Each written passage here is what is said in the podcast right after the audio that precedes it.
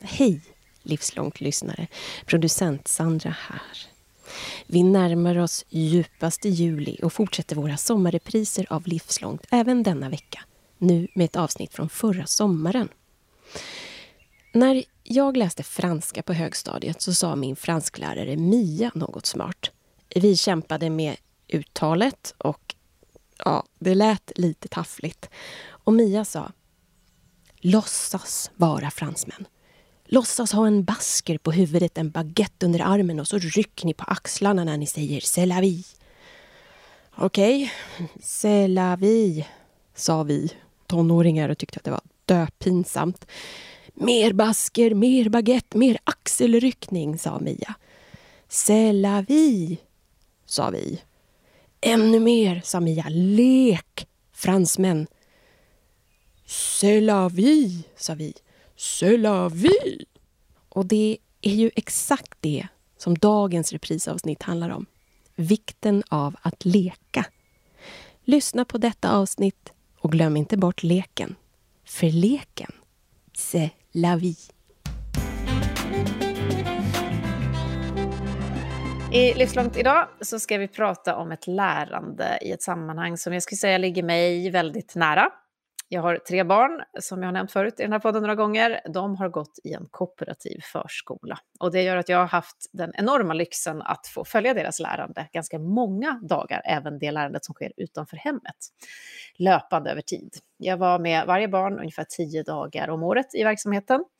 Jag tror faktiskt att det sedan dess inte finns något yrke jag beundrar mer än förskolepedagoger faktiskt. Och allt jag lärde mig av dem i fråga om grupper och ledarskap. Livslångt, en podd om lärande.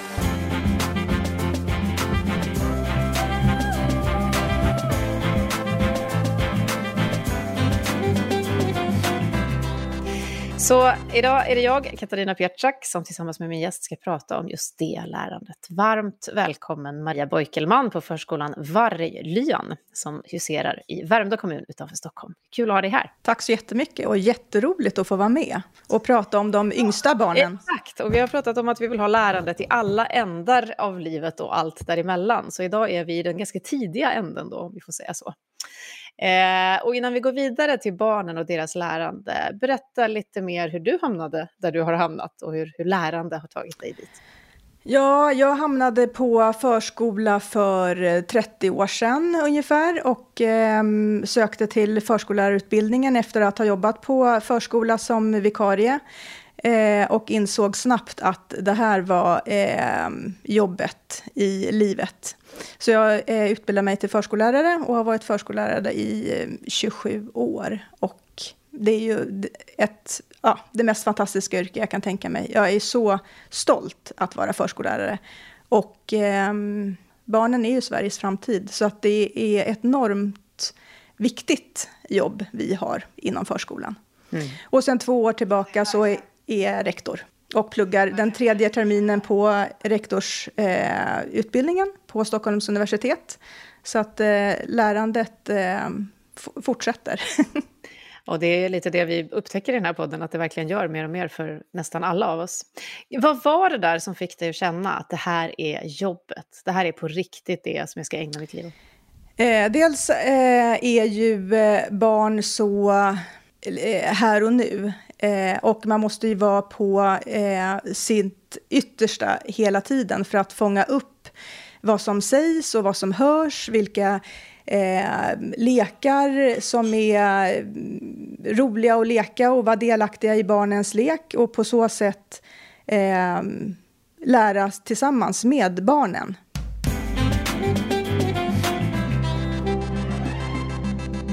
Och det här början av livet som vi pratade om, att här började och ni har en enormt viktig, jag kan faktiskt nästan inte heller tänka mig en viktigare uppgift än den där som är mer än en klyscha då, att barnen är framtiden, eh, att jobba med det. Eh, hur tänker du att ni varje dag lägger grunden för det här livslånga lärandet som vi nu pratar om jämt och i den här podden ofta? Vi tycker ju att leken är det viktigaste vi kan ge barnen på förskolan. Vi har långa förmiddagar och eftermiddagar som, är, som ger plats för lek. Och i leken, liksom där händer ju allt fantastiskt. Det är ju allting som man lär sig lär man sig i leken. Det är turtagande, det är samförstånd, det är ömsesidighet. Eh, språket kommer in, matematik kommer in, precis allting i läroplanen kommer in i leken. Det gäller ju eh, för oss pedagoger att eh, vara med barnen i varje stund. Och vi är pedagoger som eh, gillar att leka och är medlekare tillsammans med barnen. Det är så vi kan eh, lära känna dem och eh, eh få utvecklas tillsammans med dem och se vad, vad, eh, vad intresset finns. För det är ju i, i intresset och i deras glädje som eh, det lustfyllda lärandet kommer in. Det var ju en av de sakerna som jag då nämnde i början här som fick mig att verkligen känna beundran. Eh, den här att vi är pedagoger som gillar att leka själv eller kan liksom involvera oss i leken på det sättet. Det och konflikthantering är väl det jag minns absolut mest av. Men eh, för en förälder då som ibland känner att jag vet inte hur bra jag är på att leka och jag orkar inte. Jag orkar inte vara med i leken kanske. Vad är det som ni hittar i det där som kanske flera av oss skulle kunna hitta för att lära tillsammans som verkligen gör det lustfyllt? Ja, det, det, är ju att leka. Börjar man leka så kan man ju inte sluta. Så är det ju. Eh, och känner man sig trött och man kanske inte har liksom lusten, men, men gör det i alla fall. För det blir ju, när leken väl kommer eh, igång, då hamnar man ju i en eh, lek, eh, lekbubbla. Eh, där där saker och ting liksom bara händer. Det är ju magi. Det är ju helt fantastiskt. Så att eh, lek, lek mer hela tiden, så mycket som bara går. Man kan öva det också. Vad tycker du själv att du lär dig av leken? Du som är vuxen nu. Eh, nej men jag lär mig ju jättemycket hela tiden och det är det som är så himla eh, roligt med det här jobbet, att man verkligen lär sig och utvecklas hela tiden, varje dag. Eh, men jag tänker på de här viktiga eh, lekkoderna, samförstånd och turtagande och ömsesidighet som eh, man har med sig hela livet. Det, är ju en, det har man ju en parrelation också, den man lever tillsammans med. Eh, att kunna turas om. Eh, det kanske inte är jättekul att städa varje dag eller att en står och diskar varje dag. Utan det är ju de här koderna som, som gör att, eh, att förhållanden liksom fungerar tänker även på arbetsplatser, på möten där vissa pratar mer än andra och så. Det kan nog behöva eh, dammas av det där med turtagning och samförstånd även där. Ja, precis. Och kan vi ge det till barnen, eh, då kommer ju allt annat kommer ju in. Men det här är verkligen viktiga eh, koder, tycker vi, att knäcka som barn. Då har man så mycket lättare i, i framtiden. Och har man den grunden eh, med sig så eh, tycker vi att vi har lyckats väldigt bra. Vi tar och lyssnar lite på vad barnen hittar på då, om dagarna för lek på varglyan i sitt eh, lärande och eh, hur de tar sig an just leken. Har ni ett rockband? Ja! Vad är det ni gör i ert rockband? Vi dansar. Får se. Vilka snygga hopp! Hur kommer det sig att ni har ett rockband då? För att vi gillar rock. Vi hörde på en jätterockig låt.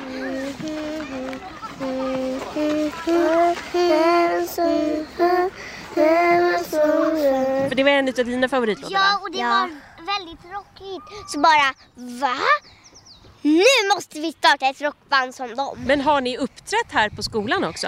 Eh, ja. ja, såklart vi har gjort För det. alla i hela förskolan! Vad sa de då? De sa wow!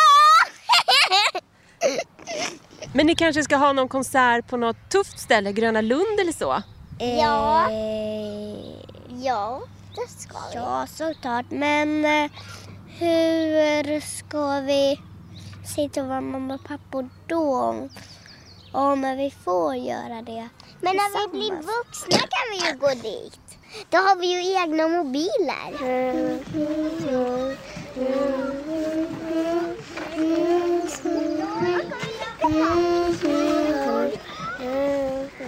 Vi hade ett eh, par flickor som var eh, väldigt intresserade av musik och eh, eh, sjöng väldigt mycket. Och hade en rocklåt som, ehm, som var deras liksom, favorit. Och eh, ja, men vad kan man göra där då? Ja, men det blev att vi startade ett, ett rockband. De fick bestämma eh, namnet på, på bandet och de fick göra biljetter till övriga eh, kompisar på förskolan. Hur många biljetter behövs? Hur många kompisar finns det på förskolan? Och eh, de bjöd in alla till en konsert med det här eh, rockbandet. Det här var ju helt eh, från barnens glädje. Eh, och, och, när man ser vad de tycker är roligt, då är det ju bara att haka på. Och, och då ser man ju också hur mycket lärande man, man får in i en sån här process som det blev med det här rockbandet. Från att eh, eh, tycka om att sjunga till att det blev ett, en konsert. Och eh, också såklart ha lyhörda pedagoger som ser eh, intresset och tar det vidare. Så det som du berättar här och som vi hörde då alldeles nyss från de här barnen eh, om rockbandet. Ni utgår från deras lust och lek, någonting som man verkligen skulle önska att man som vuxen också gjorde mer då i sin vardag. Men ni har ju också en läroplan. Jag tänker att eh, en del tänker att lek är lite när man kopplar ihop barn och så gör de lite, lite vad som helst, eller de utgår ifrån sin egen lek. Hur får ni ihop det här? Hur skapar ni det lärande som, som ni också ska? När ni utgår från barnens lust? Ja, men i, I leken så kommer ju alla läroplansmålen in. Det kan ju vara att man hittar, eh, när man är ute på gården, man lyfter på en stubbe, man hittar maskar, myror, eldskinnsbaggar. Eh, fortsätta se det, vad de tycker är mest spännande. Ja, men det var masken. Hur lång är masken? Att man mäter, att man ser, man kom, får digitala hjälpmedel, man eh, använder sin iPad, man förstorar på projektorn och ser masken på storbild på väggen. Och då blir det en helt annan eh, upplevelse som barnen får än den lilla masken under stubben. Eh, böcker, vi läser jättemycket böcker och tycker att eh, det är jätteviktigt. Och då får man ju in det där också läsa olika böcker om maskar eller na naturvetenskap. Eh, så att det gäller ju att ha de här eh, glasögonen för lärande på sig liksom hela tiden. I varje stund så finns det ju eh, eh, lärande stunder. I sandlådan när barnen eh, bygger sandslott eller kakor så finns det så mycket lärande i, i bara sandlådan. Man kan ha alla färger på spadarna. Vilken är den längsta? Hur stort har du gjort? Hur många kakor kan man göra? Hur många ljus har du satt i tårtan? Mm. Eh, vad händer om, om man häller lite vatten på? Det kommer experiment. Alltså det, finns, det finns så mycket i, i varje eh, stund i leken. För mig då som eh, jobbar ofta med vuxnas lärande så låter det här också som att ni verkligen ser lärandet som sker och kan bygga vidare på det istället för att skapa ett lärande som ni sen ska ta, ta vidare. Eh, vad tror du, Maria, att det betyder för barnens fortsatta resa genom ett liv med massa lärande? Och nu pratar man om att de måste fortsätta med det lärandet ännu mer än kanske vi gjorde medvetet efter vår förskola eller skoltid. Vad tror du det betyder att ni kan plocka upp det här lärandet så mycket? Det är ju för att vi är med barnen och är delaktiga tillsammans med barnen. Att se, se vad som händer, vi hör vad som händer. Vi är intresserade av vad som händer och vi vill eh, lära barnen. Vi vill att de ska fortsätta vara nyfikna och fortsätta eh, undersöka och också tycka att det är kul med kunskap. Tänk vad man har lärt sig. Och eh, brukar ofta bekräfta det när de har lärt sig. Att men tänk vad du har lärt dig, nu kan du det här själv. Eller tänk vad vi har lärt oss om masken. Att se eh, kunskapen och reflektera kring kunskapen. Vad är det nu vi har gjort med masken? Eh, att de får den bilden och, eh, och reflektera över det. Att se tillsammans, reflektera tillsammans helt mm. enkelt. Och tänk vad vi har lärt oss och tänk vad roligt det var som du då beskriver. När du sen följer barn, om du gör det som har varit i er förskola eller egna barn eller andras barn, längre upp i åldrarna. Vad tänker och känner du då om det, om den här nyfiken och glädjen till läraren? Kan vi lägga en grund eh, för eh, att det är en rolig och trygg och lärorik eh, grund som barnen får på förskolan. Så förhoppningsvis så har de med sig det i resten av eh, livet. Mm. Och sen är det väl som alltid att det är olika perioder i ens liv när det är eh, mer eller mindre roligt med eh, kunskaper. Tonårsperiod när man har lite annat viktigt för sig. Men som jag också nu i vuxen ålder pluggar på rektorsutbildningen. Eh, det är ju när man får göra någonting som man tycker är roligt eh, så blir det ju också eh, ja, men så intressant. Vad känner du själv då att du tar med dig av det här lustfyllda och att du har fått leka så mycket med barn, kanske mycket mer än de flesta av oss? Och det sättet att se och tänka kring lärande när du nu pluggar själv på rektorsutbildningen, när du senare i livet än barnen du har i din vardag gå vidare med ditt livslånga lärande? Ja, men det är väl fantasin och kreativiteten som, eh, som han har med sig och tänka i olika eh, olika banor eh, och också försöka som barnen som är mycket här och nu, att koncentrera sig på eh, den uppgiften som man har nu och inte tänka på så mycket runt, eh, runt omkring som är lätt att göra, att man glider iväg med tankarna på andra saker. Händer det att du jämför hur det, den, den utbildningen och det lärandet som du får ta del av, hur det skiljer sig från det som du ser att ni gör med barnen? Eh, nej, jag tycker faktiskt att det är ganska likt. Det är på ett annat sätt bara. Jag tycker att lärandet med, eh, med de yngsta till när man är äldre är på, liksom på samma sätt. Och har man den här nyfikenheten och lusten att, att vilja ta in kunskap och lusten att, att lära eh, så, så tycker jag att, att, det är, att det är ganska likt faktiskt. En annan sak som jag tänker på när du berättar om den här vardagen med barnen och som jag gör en koppling då till vuxna, det är att vi idag pratar om att vi behöver träna våra förmågor mer än bara hårda kunskaper. Att vi kan ha, vi har ett yrke, vi måste kunna det, men vi måste också ha förmågor till samarbete och visionsskapande och beslut, vad det nu kan vara. De förmågorna är nu lite mer betonande. Tror du att vi vuxna också skulle behöva öva det här mer? Skulle vi behöva ha mer ytor för lek så att vi kunde öva de här förmågorna? Ja, men absolut. Det tror jag är, är, är jätteviktigt. Om man inte har fått med sig dem från, från början eh, så tror jag att det är jätteviktigt att eh, kunna eh, leka sig till dem. Hur skulle vi kunna träna lek mer, vi vuxna? Jag tänkte att du kunde tänka dig om du fick in ett gäng vuxna en dag istället för dina barn där i. Men gud, vilken spännande fråga. Tänk om man gjorde det. Vad skulle du då kunna göra mer då? Um, har man inte lekt på 20-30 år så kan det ju vara svårt att, att bara leka. Så jag tänker att man måste hitta tillbaka till någonting som man har gjort, som man kommer ihåg när man var barn. Vad tyckte man om att leka? Och eh, jag själv tyckte ju att det var väldigt roligt med kullekar och röda vita rosen och sådana lekar. Så jag tänker att vi skulle börja med någon eh, sån lek. Eh, ja, men sen går vi in Eh, och då skulle vi ha samling eh, och det skulle vara jätteroligt. Då skulle vi ju, som, som vi gör eh, med barnen, ha en tydlig början och ett tydligt slut. När vi leker, eh, har samling med barnen, då är det ju mycket eh, björnen sover, många titt utlekar. Och det kanske man inte kan göra med de vuxna på samma sätt. Eh, men man skulle kunna göra någon, eh, någon annan lek.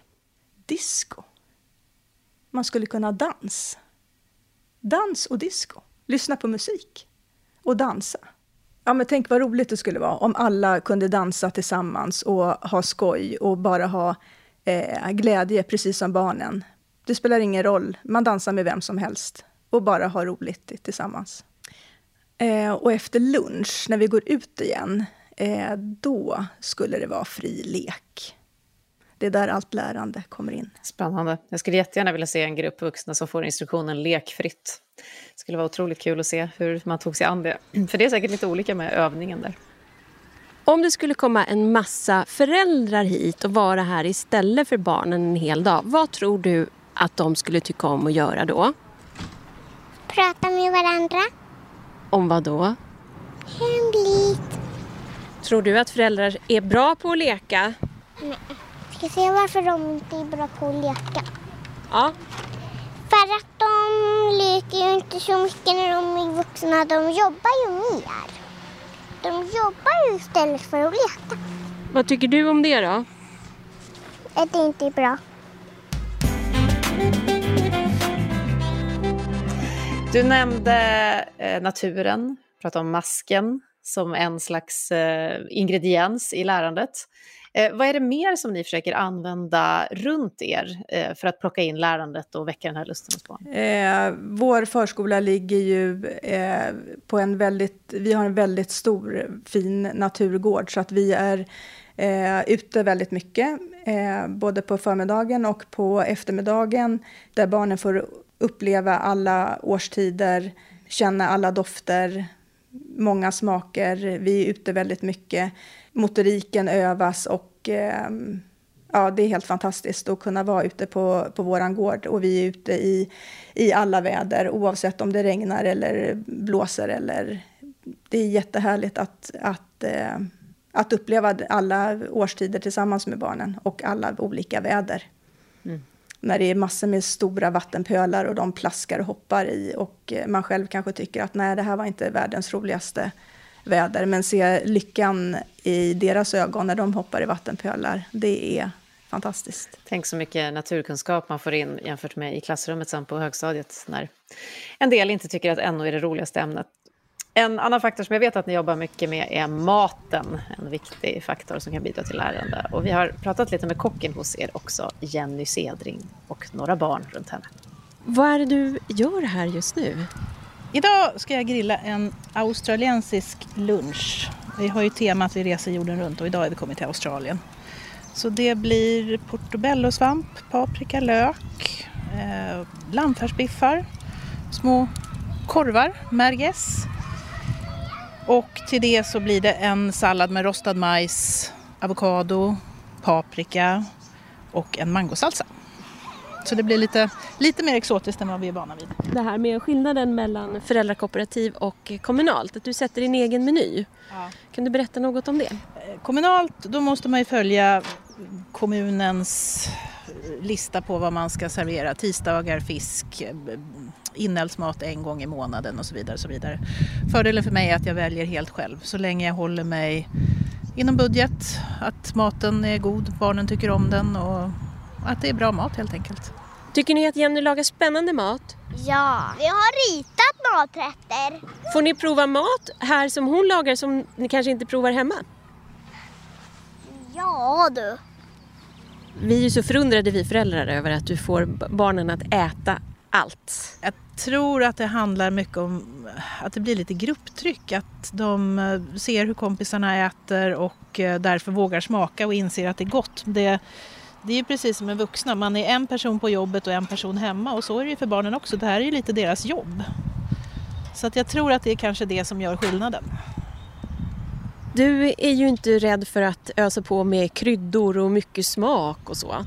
Och att det, det märks att de eh, faktiskt lär sig utav att eh, äta din mat. Ja, men jag tänker att är man van från, från början när man är ganska liten, säg någonstans runt 1-2, att, att mat kan smaka mer än, än bara lite salt och peppar. Det, det är ju ganska, det är ganska kul med mat som smakar tycker jag. Det behöver ju inte vara starkt men, men, men att det finns någonting där. Curry tycker ju många barn väldigt, väldigt mycket om. Eh, jag vräker ju inte på med chili och allt för mycket ingefära och sånt som verkligen gör att det bränner i munnen. Men, men jag tycker att mat ska smaka. Vad tycker ni om Jennys mat här på förskolan? Bra. Bra. God. Eh, god. Vad är det godaste? Alltså köttbullar. Hamburgare. Köttfärssås. Pannkakor. Pannkakor. Köttbullar. Mm. Curry. Curry? Currykyckling. Du har ju jobbat med mat i olika former och därmed också lagat mat för olika sorters eh, publik kan man säga. Hur skulle du säga att barnen är som, som grupp att laga mat till? Eh, barn är ärliga. De säger ju alltid vad de tycker. Att det är eh, jättegott och godare än glass och sådana saker. Vuxna har ju lärt sig att bli lite mer PK och kan ju lägga huvudet på sned och säga att en smak är intressant. Det skulle ett barn aldrig göra. De säger blä eller jättegott istället. Och det är ganska härligt med den ärligheten. Vad tycker du om Jennys mat? Bajskorv.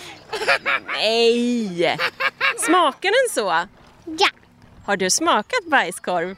Nej. Nej, hur kan du då veta att den smakar bajskorv? Vet inte.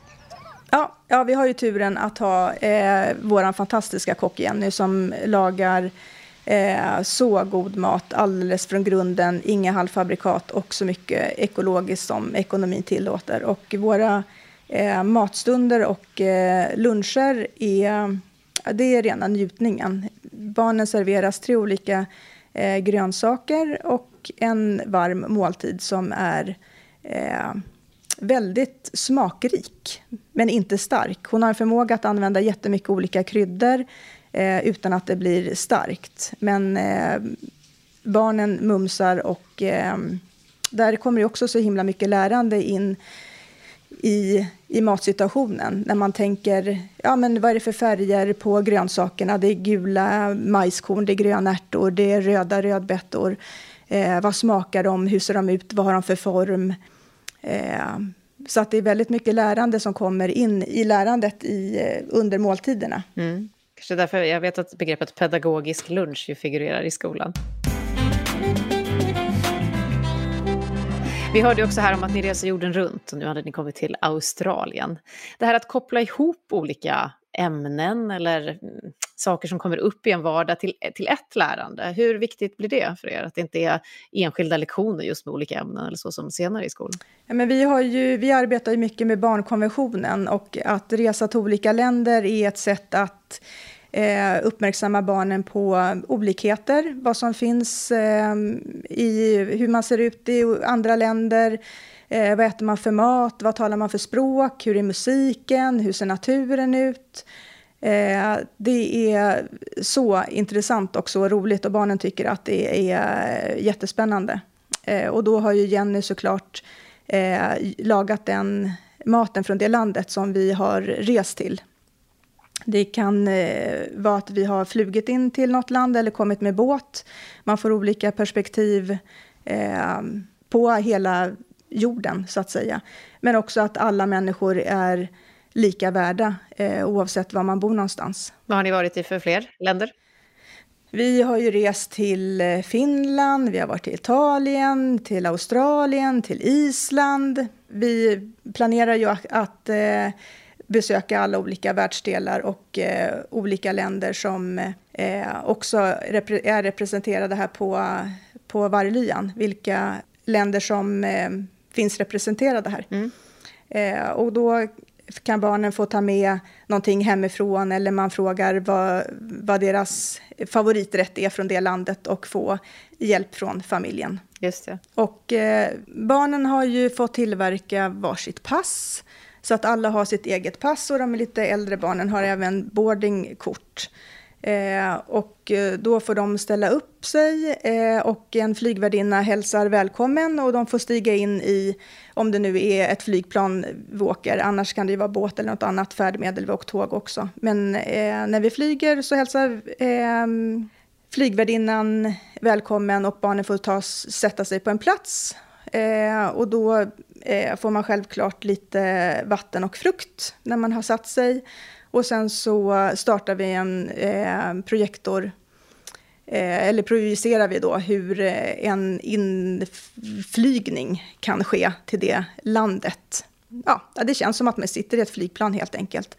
Och sen har vi visat olika eh, filmer från landet vi har landat i. Natur, djur, musik, det som vi vet intresserar barnen, som de tycker är mm. eh, roligt och fängslande. Det låter ju helt fantastiskt. Också någonting man gärna skulle göra som vuxen för att vidga sina perspektiv på olika sätt. Också flyga in på olika arbetsplatser kanske.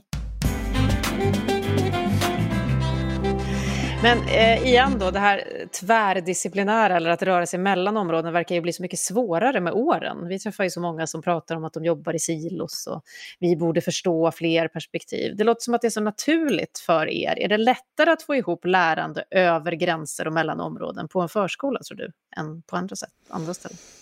Nej, det tror jag inte. Det, det är nog... Eh... Men jag tror att man måste jobba eh, med lärande och ha eh, lust eh, till lärande och eh, omge sig av eh, inspirerande, duktiga medarbetare som, eh, som lyfter varandra och som sporrar varandra eh, då tror jag att man kommer väldigt långt. Så vilka skulle du säga är de här förmågorna hos en riktigt duktig pedagog som du har hos dig och som jag såg hos mig vid mina barn på deras förskola? Vilka är de här kvaliteterna som verkligen lägger grunden för alla barnens livslånga lärande och lust till det? Och det är ju så mycket, men eh, ha ett stort eh, engagemang, att vilja göra skillnad för varje barn, att varje dag ska bli så bra dag för precis alla barn som det bara går. Eh, att vara här och nu eh, och leka tillsammans med barnen, eh, ha en stor portion humor. Eh, vi skrattar väldigt mycket. Ehm, tillsammans, eh, både barn och eh, vuxna. Eh, så mycket humor eh, och kunna vara väldigt eh, flexibel. För det som man har planerat eh, och tänkt kanske blir någonting helt annat. Så då får man bara liksom hänga med och hänga på barnens eh, intressen och det som de tänker. Det kan ju vara något helt annat än vad man själv har tänkt. Men eh, eh, då får man haka på där och då är de här fantastiska medarbetarna, de förstår ju och är med på tåget. Det låter som du skulle kunna starta vilken ledarskapsutbildning som helst på det där, med alla de förmågorna som du beskrev. Och så är de så starka i förskolan. Men händer det aldrig att ni blir stressade över att det här måste in också, från läroplanen eller sådär? Att ni liksom känner att nu, har vi släppt på här så nu måste vi ta tillbaka det? Eh, nej, alltså i, i leken så är det, den är ju så eh, fulländad om man har eh, läroplansmålsglasögonen på. Eh, vi, nej, jag tycker inte att det känns stressande på något sätt, utan eh, det, nej. Hur blir det när det kommer in något nytt, som till exempel när digitaliseringen verkligen kommer in på alla sätt, även i förskolans läroplan så att säga. Eh, eh, hur tar ni er an att liksom föra in nya element till allt det här mänskliga som ni redan jobbar med? Eh, ja, men när det kommer in i läroplanen så är det ju någonting som, som vi måste följa och eh, det är ju alltid spännande att lära sig nytt. Det här var ju eh, eh väldigt nytt i förskolan eh, och det är mycket som, eh, som blir väldigt kul att kunna använda digitala medel med. Men att också se vara lite kritisk och och också se till att barnen blir kritiska. Eh, och att, de är, att det blir att de är producenter och inte konsumenter, som vi yes. tänker här på Varglyan. Eh, det vi gör är, gör barnen själva. Just det. Den här eh, projektet med att resa jorden runt hade ju inte blivit alls på samma sätt om vi inte hade, hade haft digitala hjälpmedel. Att kunna, kunna projicera eh, det som vi kan med, med projektorn och också få eh, andra upplevelser och andra dimensioner. Till exempel om man läser eh, en bok för de små barnen eh, som har den här fantastiska ehm, Anna-Klara Tidholms Knacka på. Mm. som är olika färger på olika dörrar där man ska knacka på. Och det är ju på ett sätt när man läser boken. Men när de här stora dörrarna blir presenterade på väggen så blir det ju, man kan ju gå fram och knacka på. Eh, och man kan göra det tillsammans med alla kompisar. Alla ryms ju eh, med. Så att eh, ja, det finns mycket som man kan göra med digitala hjälpmedel. Mm. Och det låter som att de också kommer väldigt naturligt in då. Det blir inte någon sån här vid sidan av verksamhet som en del andra upplever det som då. Eh, vi har tidigare i eh, podden haft med Kia Höök som är professor på KTH och som älskar att leka, precis som du, Maria, och som i sitt avsnitt pratade just om hur svårt det är med de här nästan vuxna studenterna som har tappat leken en smula och kommer och tror att de ska leverera eller måste göra rätt och så vidare. Hur hon måste nästan avprogrammera dem för att de ska komma tillbaka till leken. Hur tror du att vi bäst rustar våra barn för att komma ihåg att leka är superviktigt hela livet? Ja, men det har ju vi på förskolan en väldigt viktig del i att se till att barnen får väldigt mycket tid för lek och få, att leken får ta plats. Eh, och förstå hur mycket barnen lär sig i leken. Eh, och eh, också föräldrarna, att man leker tillsammans med, med sina barn. Det är de upplevelserna och lekstunderna eh, som man minns som som vuxen. När man tittar tillbaka själv så kommer man ju ihåg eh, ja, de fantastiska lekarna man har lekt, både med eh, sina kompisar men också med, eh, med vuxna när de var med i leken och kröp på golvet och lekte häst. Eh, så det blir fantastiska minnen som man ger till sina barn och som man skapar tillsammans. Om vi ska försöka oss på och sammanfatta då vad det viktigaste, ni som finns i början av den där långa livslångt lärande resan, ni som har barnen i er hand, vad det viktigaste ni kan skicka med dem för hela deras livslånga resa, vad det är. Hur låter det då? Det är att de får en rolig och trygg och lärorik tid i förskolan där massvis med lek och skratt och turtagning, samförstånd och ömsesidighet eh, finns med. Det finns en fin förkortning på det har jag förstått, SÖT. Det låter som ett bra ord att komma ihåg och ta med sig och suga på lite. Jag tror vi är ganska många som eh, gärna, jag gör mig till företrädare för många och tar tillfället i akt att tacka alla Sveriges förskolepedagoger och förskolor för att ni gör det här stora jobbet med vår framtid och barnen och sätter agendan för deras livslånga lärande. Ett stort tack till er och till dig Maria Boikelman för att du var med oss här och berättade om det. Tack så jättemycket, jättekul att vara med. Och inslagen idag som du hörde från Varg Lyan, de var gjorda av vår producent och klippare Sandra Löv. Du har just hört Livslångt, en podd från RISE om allt det där man lär sig i livet. Vi hörs om en vecka igen.